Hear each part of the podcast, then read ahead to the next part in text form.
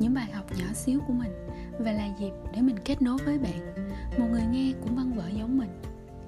Bạn đang cột dây giày và chuẩn bị chạy bộ.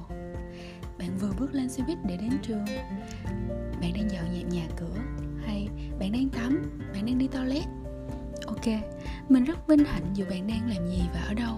Cảm ơn vì đã cho mình cơ hội mang đến những điều mới mẻ và tích cực cho bạn.